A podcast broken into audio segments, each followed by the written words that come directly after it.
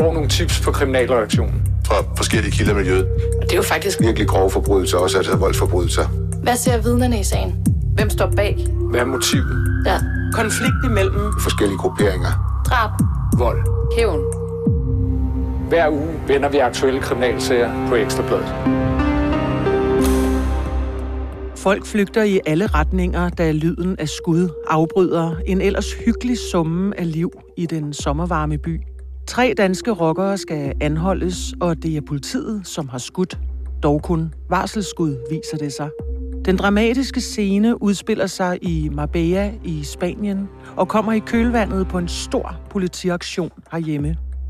Kriminalreporter Cecilia Erland skal fortælle os mere om den sag, og hun er i studiet sammen med mig i dag. Jeg hedder Mette Flækner.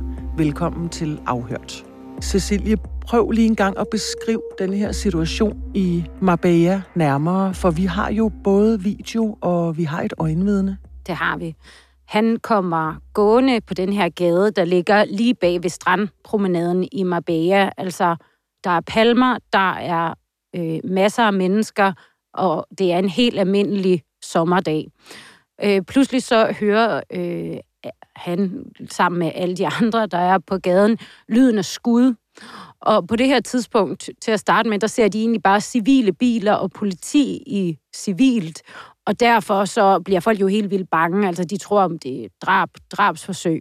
Men kort efter, så er det altså, at man ser politimænd, der er altså i fuld ornat. Det er med elefanthuer, det er med maskinpistoler, og der er rigtig mange af dem. Ikke? Øhm, og så kommer der så også nogle uniformerede øh, politibiler. Så den der panik, man forestiller sig udmærket, den scene der, ja. er det øh, forbrydere, der er i gang med at skyde på hinanden, men det er så spansk politi, der har rykket ud. Ja, lige præcis. Og så øh, begynder han altså at optage, og her kan man se, hvordan at øh, der i alt er tre, øh, som vi jo så ved, er medlemmer af den øh, danske rockergruppering Comanches. De bliver en efter en ført ind i hver øh, deres politibiler. Og man kan altså se de her nu, vi har en video liggende på øh, ekstrabladet.dk, hvor man, man kan se det her nærmere, men man, øh, man kan se de her hertebrede mænd med armene bag ryggen, som bliver ført ind i, som sagt, hver deres politibil af både civilbetjente og, og betjente med elefanthuer. Øh, så, så der er rigtig mange øh, om det her. Og jeg ved, vi har beskrevet en øh, detalje i jeres øh, reportager i, i Ekstrabladet, blandt andet en af de anholdte, som har sådan øh, en, øh, et særligt øh, bælte på. Øh, han har en, øh, en bæltetaske på, som man ligesom ser bliver pillet af ham, inden han kommer ind i, øh, i bilen. Og altså, hvis der er noget... Øh, som vi nok de senere år har kaldt en, en slags øh, rockerbande-beklædning, så er det sådan en bæltetaske her, der er en eller anden årsag er meget øh, populær. Gerne enten Gucci eller Louis Vuitton, og jeg tror måske, det her var noget Louis Vuitton. Anholdelserne her, de sker dagen efter, at der har været en meget stor politiaktion i Danmark. Øh, hvad er det, du kan fortælle om den, der sker herhjemme? Det vi får tip om, eller det gør vores øh, gode kollega Christian Kornø, det er, at der har været nogle anholdelser af nogle centrale øh, Comanches, og det er altså de tidligere Satudara-folk, der nu går under navnet Comanches.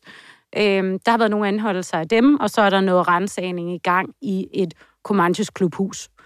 Og øh, senere kommer det så frem, at der er altså tale om hele 17, der er anholdt her i Danmark fra Comanches, som så bliver fremstillet i grundlovsforhør. 17 personer, der bliver anholdt, siger du. Er det, ja. øh, er det sådan, at politiet slår øh, til et sted, hvor de sidder, eller er det sådan, øh, vi er ude på forskellige adresser i Storkøbenhavn? Hvad ved du om det? Ja, altså, jeg er faktisk ikke helt nede i detaljen her, men jeg er ret sikker på, at de, de bliver anholdt i en slags koordineret øh, Øhm, aktion, altså rundt omkring. Det er ikke, fordi de alle sammen blev fundet et sted. Og øh, ydermere, jamen, så bliver de her 17 anholdt, og de bliver fremstillet i grundlovsforhør. Men udover det, så er der altså de her tre mænd, som ikke er til, fysisk til stede i grundlovsforhøret, og det er altså de tre, som også er sigtet i sagen, som man finder i Marbella dagen efter. Så jeg opsummerer lige, der er altså 17 mænd, der bliver anholdt herhjemme i Danmark onsdag i sidste uge og skal i grundlovsforhør torsdag, og så er der tre personer i Spanien, som er blevet anholdt, men de er i samme sag. Ja, lige præcis. Hvad er det så, du kan fortælle om sigtelserne? Altså, hvad handler denne her sag om? Ja, altså det kom jo frem i grundlovsforhøret, at de er sigtet for den 28. april i år og have først planlagt det et overfald på Christiania, og det skulle de have gjort i deres klubhus, der dengang var Satudars klubhus i Brøndby, nu Comanches, øhm, og så efterfølgende at have forladt adressen, kørt frem til Christiania, hvor de har maskeret sig, og herefter gået ind i Pusher Street, hvor at de målrettet er gået hen mod en, øh, den bod, der hedder Best og Billigst på Pusher Street, og hævet den her såkaldte klipper ud, altså en, der arbejder den her bod med at, at afmåle folks hash, det, det folk kommer og køber. Og så har de altså virkelig brutalt overfaldet ham. Og altså det fremgår af sigtelsen, at han bliver udsat for 20 slag og spark mod kroppen og hovedet. Han får et knivstik i skulderbladet og 10 slag med, hvad der bliver beskrevet som en kølle eller en totenslager. Og i retten, der, øh, hvor vores øh, kollega Christian Kornø var, der så man billeder af det her offer fra hospitalet, og han havde blod og syninger øh, flere steder i ansigtet. Og der er også en video af det her overfald, som et vidne har optaget, og som vi også tidligere har omtalt her i Afhørt øh, og på ekstrabladet.dk, hvor man altså ser, hvordan at de her mørkklædte, flere af dem maskerede mænd, øh, altså overfalder den her mand, øh, som ligger på jorden og bare må, altså intet kan gøre, men bare tage imod alle de her slag og spark. Det er meget voldsomt. Og hvordan kan det være, at øh, vi har set de videoer, og at politiet er i besiddelse af de videoer? Altså, den, øh, den video, vi har, det er i hvert fald fra et øjenvidne, der, øh, der, der øh, har fanget det. Og politiet fremlægger så også i, øh, i retten videoovervågning fra, hvor man kan se, at de forlader klubhuset og er uden for øh, Christiania, hvor de gør sig klar. Og jeg er faktisk lidt i tvivl om, hvilke optagelser at der er fra selve overfaldet i, øh, i retten. Hvordan kan politiet mund sidde og følge et x antal rockere forlade et klublokale, og som jeg har forstået det, er det lidt uden for øh, København, det er ude på den københavnske Vestegn. I Brøndby, øh, ja. I Brøndby at de forlader deres klublokale og sætter sig ind i nogle biler og drager afsted til Christiania. Er det øh, politiet? Kan det være politiets øh, egne optagelser af stedet? Umiddelbart så tror jeg, at det er noget, altså man kan sige, det her skete jo tilbage i april, og nu er, er vi jo øh, et, et godt stykke hen i juni. Altså jeg tror, at der har været en efterforskning, der ligesom øh, leder tilbage til, at man har fundet ud af det her. Jeg tror ikke, det er noget, at de har gået til med det samme. Altså, der er jo noget, der tyder på, eftersom der er gået noget tid nu, at de har taget de her efterforskningsskridt tilbage, altså bagudrettet. Og det er jo det, der giver, øh, der giver mening i forhold til, som du siger, det er sket i april. Mm. Nu er vi her i midt juni, men, men, men altså, der har været en målrettet efterforskning, og der har man jo så i hvert fald fra politiets side kommet i besiddelse af noget videomateriale, ja. som også hedrører fra det daværende Satudara Klubhus, øh, og som politiet så øh, bruger i sagen. Ja, det er præcis. Fordi når du omtaler, hvad der gik forud, så bliver jeg jo også nysgerrig om, det tror jeg da også lytterne er, hvad er ja. motivet bag det her overfald? Hvad mener anklageren om det? I øh, retten, der øh, fremlagde de politirapporter, der pegede på, at der op til det her overfald havde været dårlig stemning imellem øh, Satudar, som det hed på det her tidspunkt, og Hells Angels. Og det skulle være kommet af, at de begge to har aktører på, øh, altså i miljøet omkring Pusher Street. De har boder derude, altså mænd, der har trådet til de her forskellige rockerklubber, har øh, boder herude. Og i retten blev der så fremlagt nogle navne på øh, blandt andet en person fra Hells Angels øh, Nomads afdeling, og han skulle ligesom være øh, bagmand bag den bod, hvor at klipperen blev overfaldet. Han skulle angiveligt have prøvet at gøre krav på en anden båd, fordi han mente, at der blev skyldt nogle penge. Og den båd havde troet til Comanches.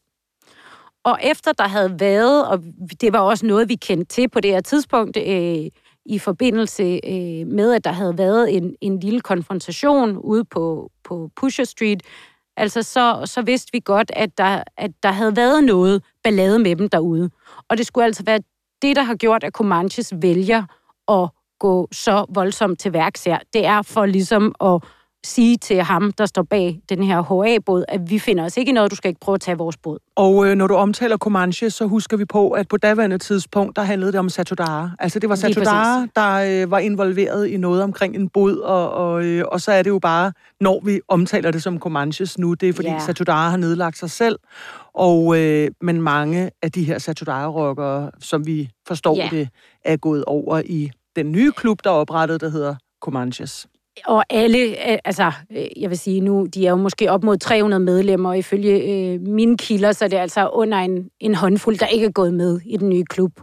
Øh, så det kan godt være, at de hedder Comanches nu, men de går under de sted, øh, samme gule og sorte farver, og de har de samme klubhus og de samme, det samme hierarki.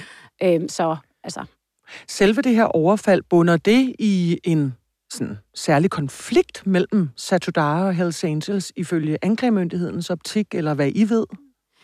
Ja, altså anklagemyndigheden fremlagde i hvert fald i retten, at, at ifølge deres øh, oplysninger, jamen, så havde der været en dårlig stemning mellem klubberne et godt stykke tid. Det handlede også om, at Satudara for nylig var rykket ind øh, på Amager, som jo egentlig er Hells Angels land, og så denne her episode også. Øhm, ifølge vores oplysninger, så var det måske ikke sådan en generel konflikt mellem grupperingerne, men mere et spørgsmål om, at man gerne ville ramme ikke klipperen, som så blev overfaldet, men man ville sende et signal til bagmanden fra Hells Angels. Og hvad skete der med ham? Jamen, ifølge vores oplysninger, så ender han faktisk med at blive smidt ud af Hells Angels få dage senere øh, på en øh, ret voldsom måde, og han er i bad standing nu.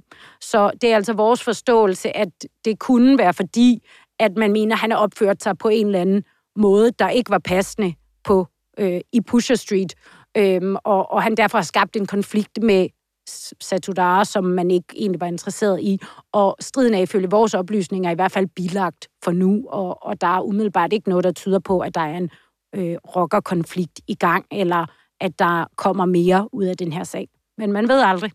Du Ja. har en, øh, i hvert fald en god føling med øh, miljøet omkring, øh, hvad enten det hedder Satudara eller Comanches. Øh, hvad er det, du kan fortælle om nogle af de anholdte, som var i grundlovsforhør i Danmark? I hvert fald så var en af dem en, øh, en ret højtstående fyr. Han er kun 24 år, men han har et øh, forholdsvis velbeskrevet generalieblad. Han øh, har været involveret i, øh, i mange forskellige voldsepisoder, og så har han, øh, har han rang af at være øh, nomad, altså inter- eller national nomad, så det er ret højt oppe i hierarkiet. Øhm, og så var der en rigtig stor flok af dem, der var øh, blev fremstillet, som var tidligere medlemmer af gadebanden NNV. Og øh, vi har også beskrevet, hvordan de for nylig er gået ind i Comanches, efter kortvarigt at have øh, været en del af Hells Angels, eller Ja, det gik jo ikke med øh, NNV Nej. ind i Hells Angels. Det fik en, øh, en kort, det var en kort periode, de var, det var det. optaget der. det var det, og ikke for at gå meget ned i det, øhm, og, og, og mudre tingene helt til, men så var der jo den her gruppe af mænd, som var en del af den her gadebande NNV, som vi også har beskrevet her mange gange. Det er en gruppe, der er meget berygtet for at føre sig meget brutalt frem. De nedlagde sig selv i efteråret og gik ind i Hells Angels. Men altså efter lang tids flytteri, men kærligheden, den øh, varede altså kun kort, og en, en stor del af de her NNV'er går så ud igen og går direkte over i Satudara. Så der har i den grad været åbent i transfervinduet i rock- og bandemiljøet her hen over vinter og forår, som yes. vi har beskrevet tit på Ekstrabladet, og som du har været med til at beskrive. Og man kunne se også, i, øh, i som, som vores kollega også har fortalt, man kunne se i retten, at nogle af de her, som nu er Comanches mænd, de havde ligesom en, en synlige NNV-tatoveringer.